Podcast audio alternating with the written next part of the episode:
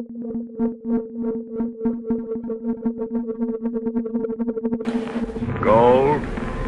Who sees gold? I see nothing but air. Hello, everyone, and welcome to another episode of the Decrypting Crypto podcast. As always, I am joined by my co host, Matthew Howes Barbie. Matt, it's great to be here with you today. It's great to be chatting to you, Austin, again in a in another very uneventful week in the in the world of cryptocurrency. As always, as always, right? so you had an awesome opportunity to speak with Riccardo Spagni, also known as Fluffy Pony, on Twitter. Um, tell me a little bit about your who Riccardo is and the conversation that you got to have with him. Yeah, I was. Uh I was kind of fanboying a bit here when I was when I was chatting to Riccardo. I have to be honest. I, he's one of the founding members of the um, Monero core team. He's now kind of the the lead maintainer of the the Monero project. He's he's been working across like a number of different projects and he's a big advocate of privacy. He's been in the space from the really early days. He has a bizarre moniker that he goes under, which we dig into in the interview.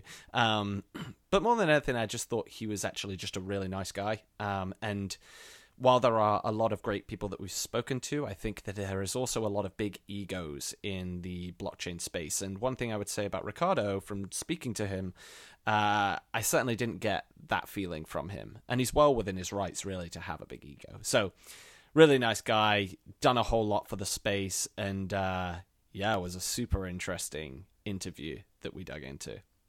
Yeah, and I know that you all went on to talk a little bit about the congressional hearings uh, that mm. are happening around Libra, which we've been discussing so much lately, and the potential impact that that can have on the greater blockchain and cryptocurrency space. So that's definitely something that I'm uh, I've been interested to hear about.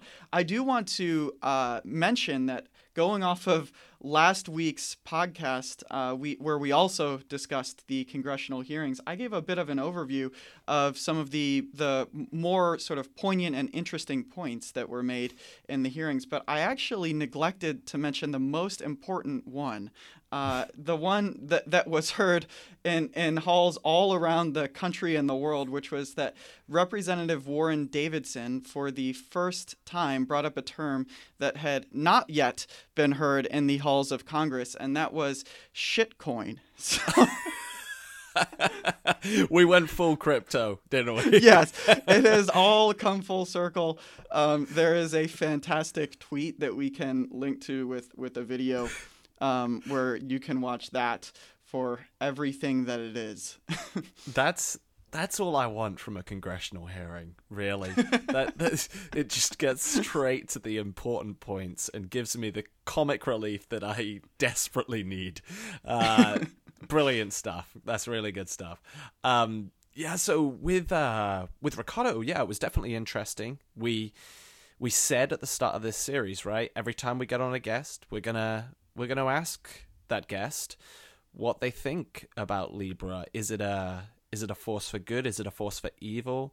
Uh, with someone like Riccardo, I think that was a very interesting question to pose because it's someone that has ultimately been incredibly pro decentralization and to the extreme, right? Like Monero is one of the like OG privacy coin projects. They value uh, privacy more than anything, and uh, I think it's it's somewhat interesting and uh, very very entertaining to hear Riccardo's response to some of this. I think that we're getting a lot of different opinions here. I thought that his answer to the question was was very balanced, but he he shared some really interesting insight that I'm not going to kind of spoil uh, because he he gives some really good stuff right at the end of the interview around that. But outside of the uh, the Libra piece, which seems to be all encompassing right now in the in the blockchain space, um, I I went through a few things with him, and uh, Riccardo's been talking a lot about security tokens. Security tokens we have kind of touched on uh, quite a bit in series two. We had a great interview with uh, Andrew Keys from ConsenSys, which um, for any of you that haven't listened to that one, go back into the archives and listen to it because it's it's it's one of those episodes I remember when I was doing the interview and it's like my mind was kind of exploding as as Andrew was talking. But we talk a little bit about what it would look like to tokenize a company. And uh, also, Riccardo kind of shares with us what some of the things in the privacy based technologies he's most uh, most excited about. And and also more importantly, I pose probably the biggest question of all to Riccardo at the start here. And I ask him why he goes under the pseudonym Fluffy Pony, and we we, we reveal all.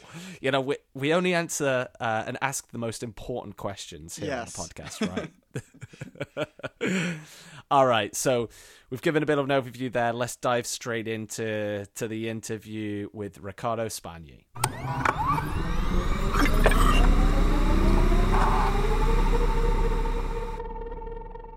Riccardo, it's great to have you on the podcast. Thanks for joining us. Thank you so much for having me. So, for all of our listeners out there, Riccardo Spagni is the lead maintainer of Monero. He was one of the founding developers there and goes under the pseudonym Fluffy Pony. And that's where I thought I would begin our interview on probably the most important question of all. Uh, for for any of our listeners that don't know, could could you explain why you go under the pseudonym Fluffy Pony, Riccardo? No, start with the easy question, why don't you? Um, no, um, I I got given the nickname, the moniker, um, many many years ago one of my first jobs, and um, I have tried to shake it, you know, and it just stuck.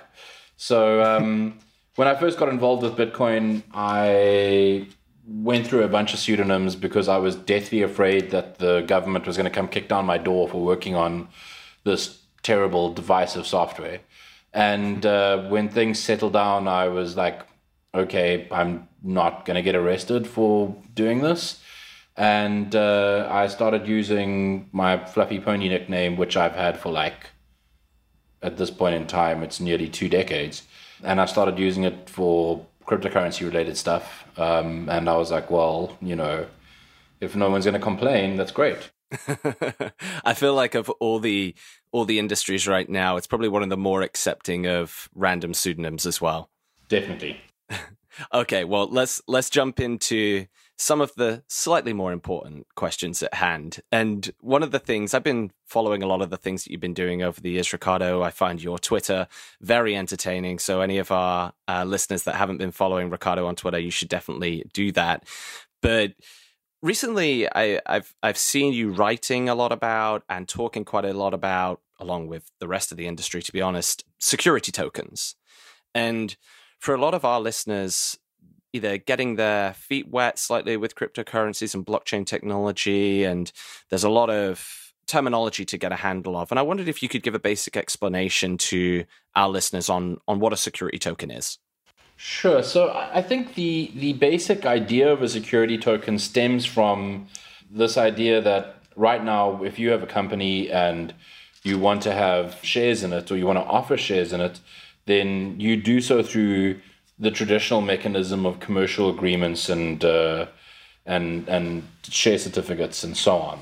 And and that's fine. There's you know absolutely nothing wrong with that. But the problem is when that when the, the person who owns the shares wants to get rid of them for whatever reason, um, maybe they need the money. You know, um, like like they have their reasons for wanting to sell, and unless it is publicly traded, it is extremely difficult to sell those shares because you basically have to go out and hunt for uh, effectively just like a random third party to buy your shares. So the, the idea goes what if instead of issuing those shares through the traditional means, we issued them through a token? And the token uh, can be on, it doesn't matter how the token itself is, uh, is issued, that can be on Ethereum or Tari or whatever, it doesn't matter, colored coins. But the idea is that now instead of me having shares, I've just got these tokens that represent shares, and uh, and now there can be a secondary market because a cryptocurrency exchange can go and add support for you know um, secure sh- shares effectively in Riccardo's ice cream company, um, and those can trade freely. There can be a price discovery mechanism because of that. Um, and there can be all sorts of interesting things that can happen uh, because these shares now exist and are traded uh, freely. Um, and of course, exchanges are regulated, so there's nothing wrong with. It's not like we're talking about irre, uh, unregulated or uh, illegal securities. Of course, you can do those as well, um, and you can trade them on decentralized exchanges. But in the context of security tokens, it largely seems to be uh, the discussion largely seems to be around how to do so in a regulated fashion. Right. And and there's there's a lot of discussion about whether security tokens should just represent shares, like one to one. Should they carry voting rights? You know, there's there's all sorts of things like that, and uh, uh, or should they just be effectively like all I care about is I want to profit from the existence of this company. So you know, I, I care about the the my token going up in value and selling it later on, which is typically what a security does. I don't care about dividends. I don't care about voting rights. So there's there's a lot of discussion about what it should look like and what what the ideal security token should look like. Um, and I think that ultimately it's going to depend on a case by case basis. Some companies will veer towards, uh, you know, companies that do decide to issue this way will veer towards more traditional one token represents one share, and uh, you have voting rights and you get dividends and and and. And there'll be others which are it, it, it almost doesn't matter at all. It's just to have this like ability to exit earlier. And the reason it's exciting is because if you take a look at um, venture capital firms as an example, and they're great, they're obviously they spend a lot of time and money and effort investing in early stage startups. VC firms typically the amount of time it takes to go from an early stage investment to a liquidity event i.e., when they sell their shares and get a bunch of money for all the risk they took, is nine years, which is an incredibly long time. And it's also incredibly high risk. They need to make investments where they are like as certain as they can be that this company is still going to be around in nine years. And yeah. it's it's commensurate. I mean, the reward they get is commensurate with the risk, but it's still just like just possibly one of the most risky things that you can do. Now flip it on its head and go like, hey, we can exit pretty much whenever we want because there's this, you know, free floating market that exists, and uh, we can exit over time. So we can go like, we're two years in, the company's doing well, but we'd like to exit just a little bit of our position in order to, you know, claw back some liquidity to invest in other startups. So now it opens it up, and it means that that not only can VCs reinvest funds a lot faster, which is of course great for entrepreneurs, but it means that ordinary people can go pick these shares up on the secondary market where they might not have been able to they, they wouldn't have been exposed to the deal flow on that sort of primary issuance. So they can go to the secondary market which would be a normal exchange buy tokens in this really cool idea, which is actually coming to fruition, and then you know hold on to them for however uh, a short or long period of time they feel is uh, necessary, and then go and sell those tokens back in the market if they feel that the company's going nowhere, or if they feel the company is successful and they've made enough money. I think that's a really interesting part of security tokens. It seems like to distill down some of the things that you, have talked about there from a a a benefit point of view, you've got where you would traditionally have non liquid assets in non public companies, i.e., buying shares in a privately held firm. You now immediately create liquidity. You can buy, sell, and you can do that in a much more trusted way than going through just like uh, a deal with an individual that you have no real trust around. And I mean, we've seen a lot of that with companies like one that comes to mind is like Coinbase. I mean, this happens outside of blockchain, right? Where I know a lot of the early investors in Coinbase's like seed rounds were being contacted.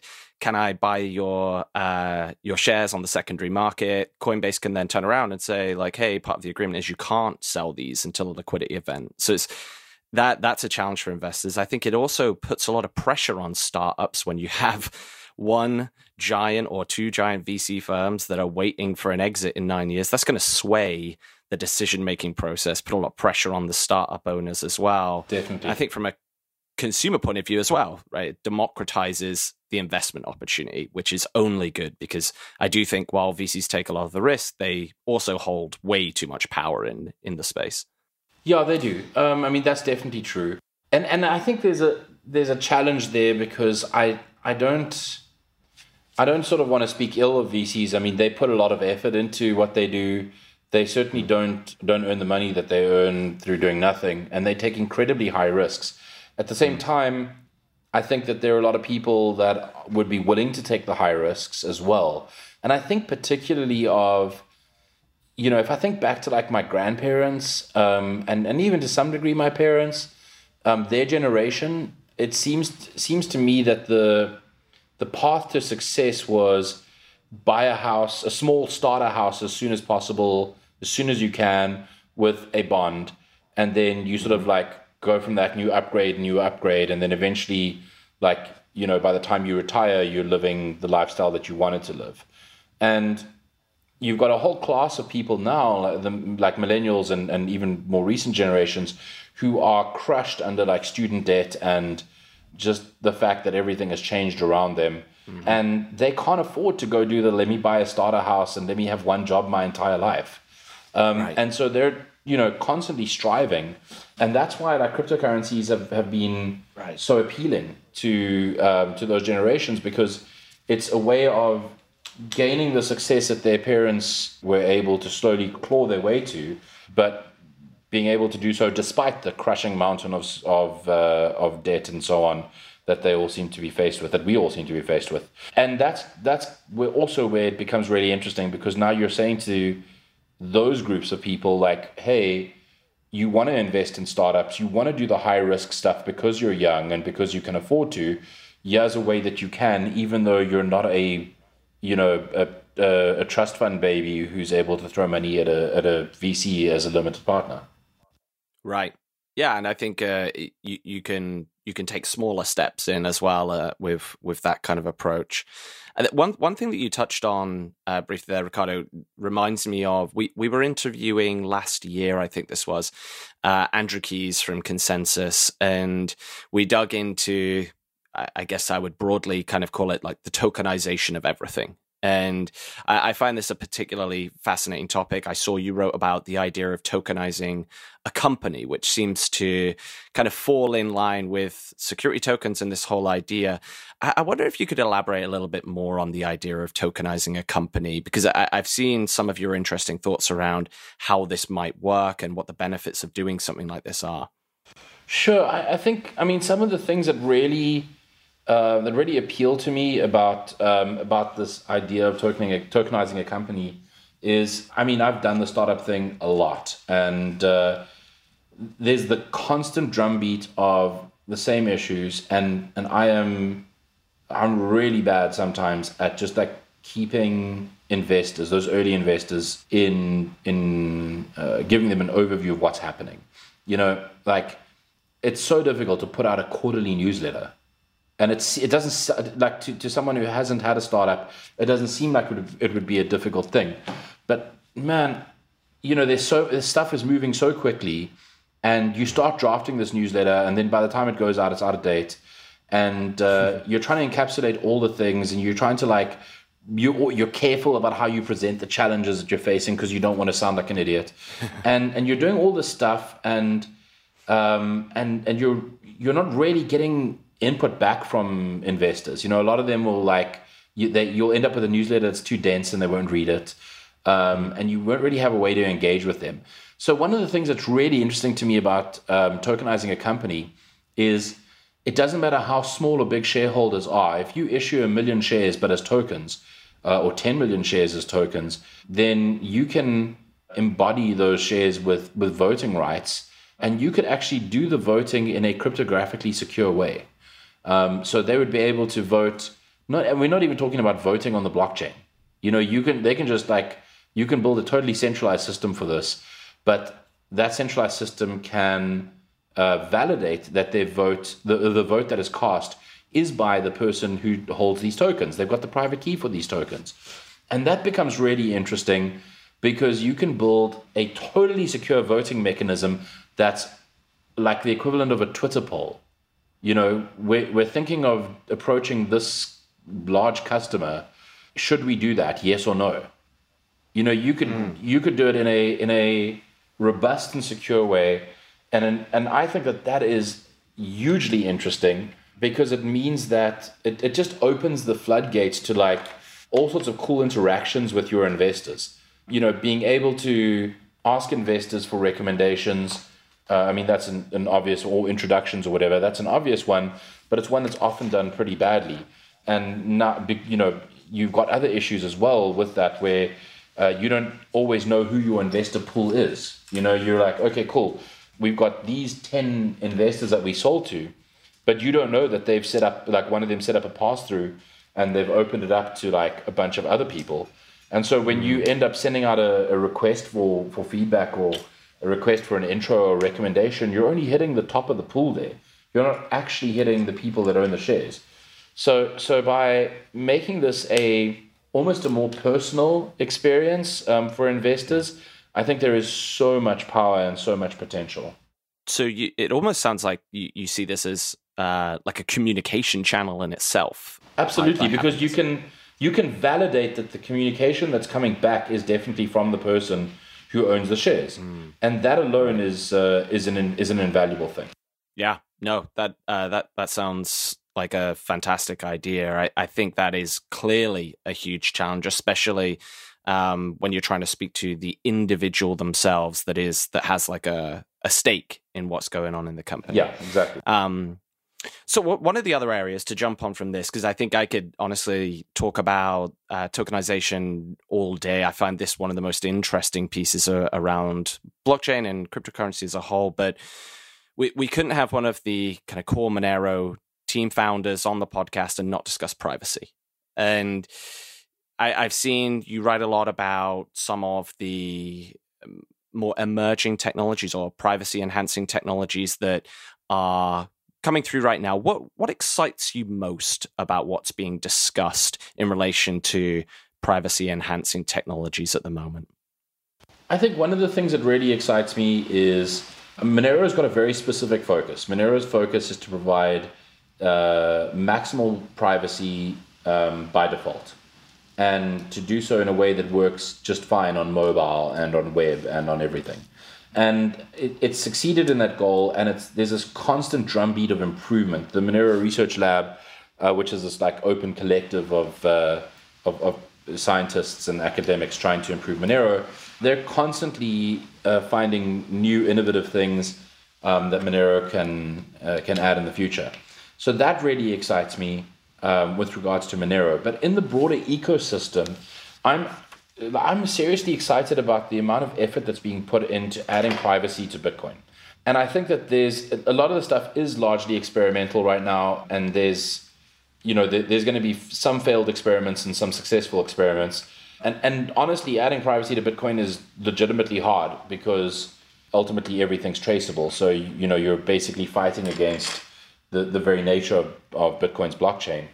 But there's a lot mm. of cool stuff that's being done with things like um, Lightning because you can take stuff off chain and you can provide added privacy off chain.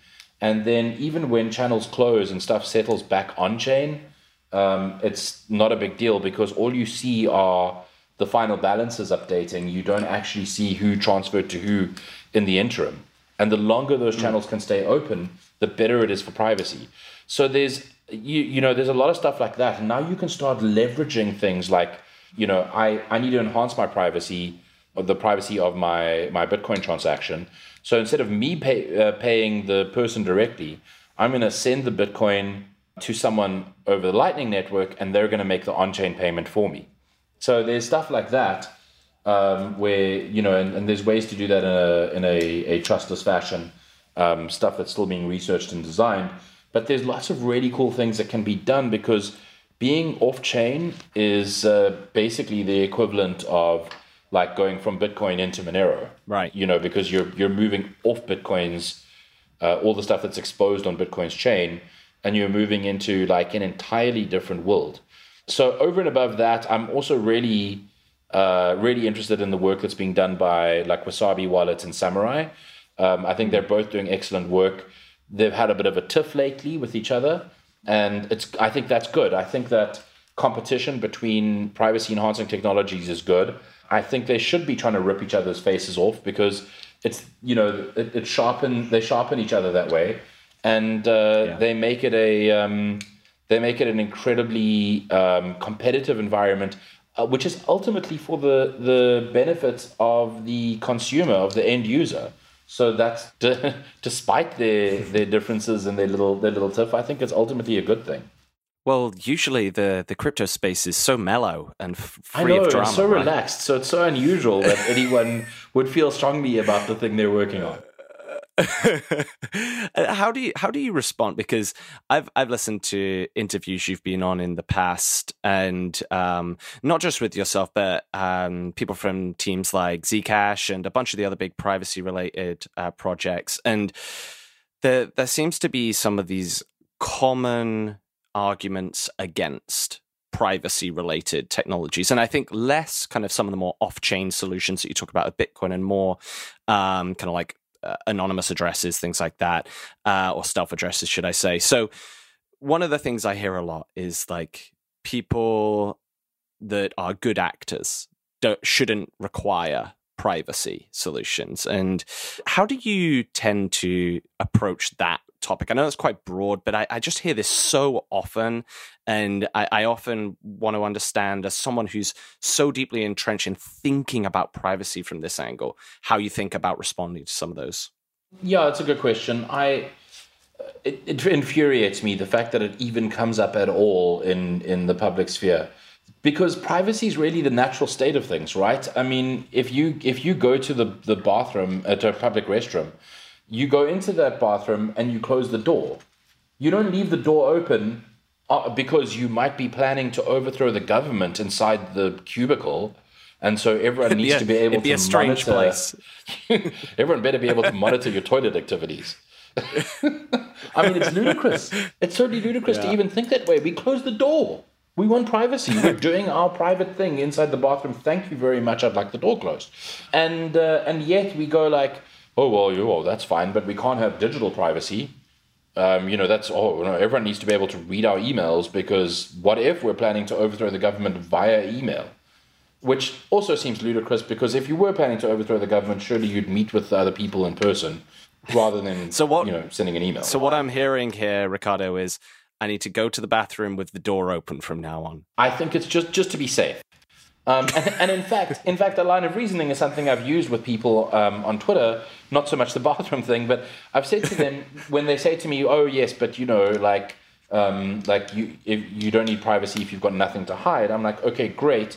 In order for us to be sure, as the general public, in order for us to be sure that you are not a terrorist, would you mind putting three months bank statements up on Twitter so that we can hmm. inspect it and make sure you haven't been receiving payments from like Al Qaeda?" And no one's taken me up on that offer. And I'm not sure why. I guess it's because, you know, maybe then they realize that everyone needs privacy, not just. Or they are, in fact, from Al Qaeda. Or, or the, you know, it could be that.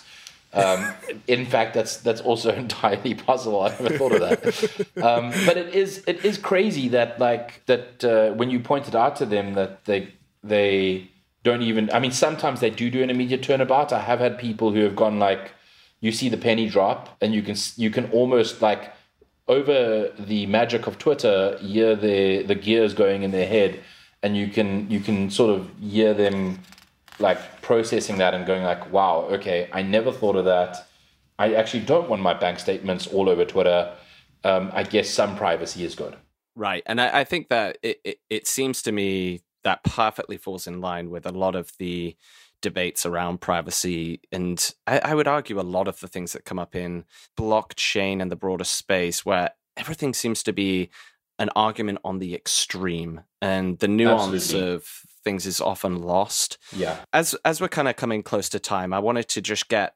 one slight tangent that's highly related to to privacy and I wanted to just get your general thoughts. We've been asking a lot of our a lot of our guests this question as they've been coming on over the past few weeks, and I, I I'm already anticipating the the sigh that is going to come from you because I'm going to ask what your thoughts are on Libra, uh, the the cryptocurrency launched by Facebook, and uh, uh, broad, broadly speaking, do do you see this project as something that is a force for good in the crypto movement or evil?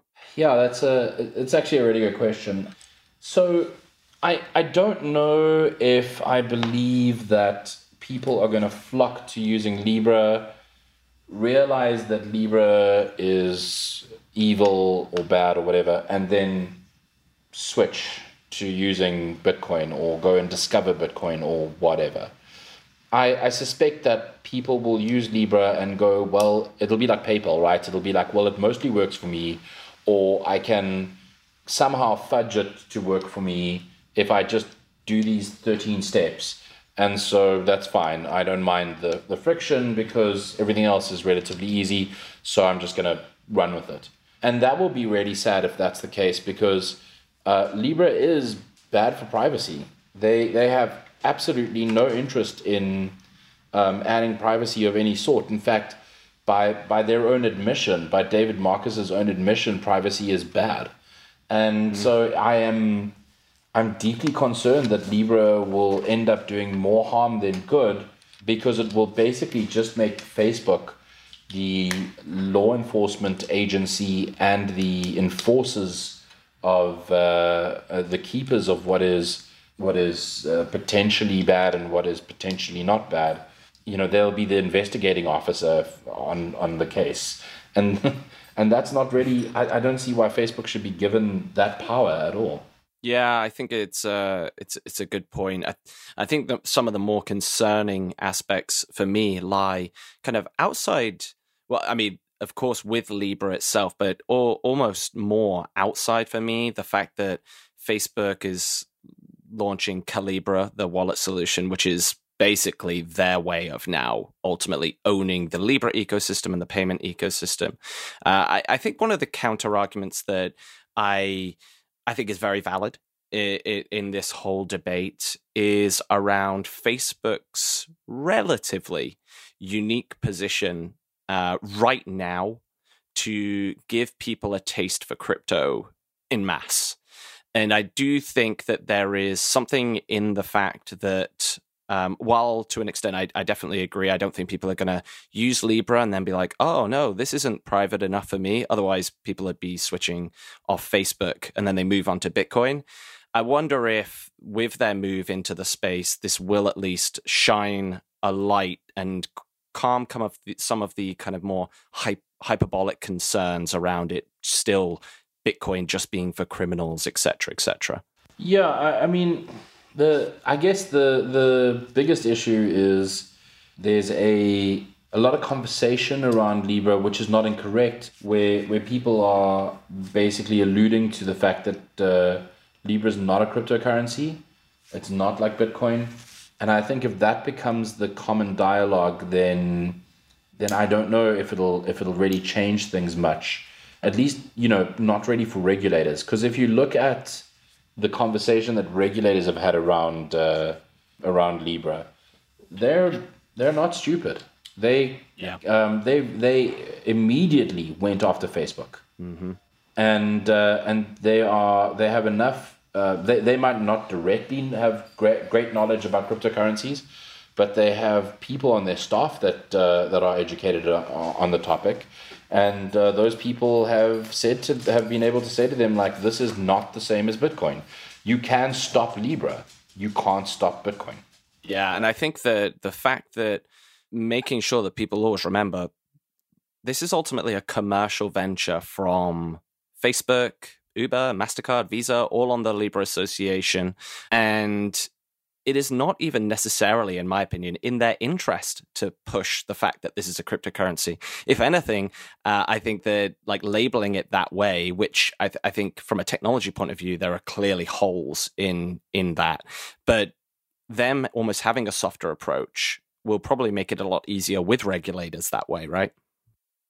Yeah, and, and that's why I'm very interested in seeing how things play out. I, I do hope that it uh, that this ultimately forces regulators to to get clued up, to get more clued up than they have been, and and that's really possibly one of the better outcomes from this is regulators going and, and being like, I need to understand exactly how Libra is not the same as Facebook yeah, I think that that's certainly a potential silver lining. I mean, I'm sure we're going to see how all of this unfolds. But Riccardo, it's been great to get some of your opinions, your knowledge, and I really appreciate you taking the time out to speak to us on the podcast. What's the best place for some of our listeners to go and find out more about what you're working on and generally stay in touch with with what you're doing? Best place to follow me is on Twitter. I'm at Fluffy Pony on Twitter, spelt the way it sounds. And uh, for Monero, getmonero.org is the, the website. Um, I'm also currently working on Tari, which is a decentralized assets protocol that's being architected on top of Monero um, for things like security tokens.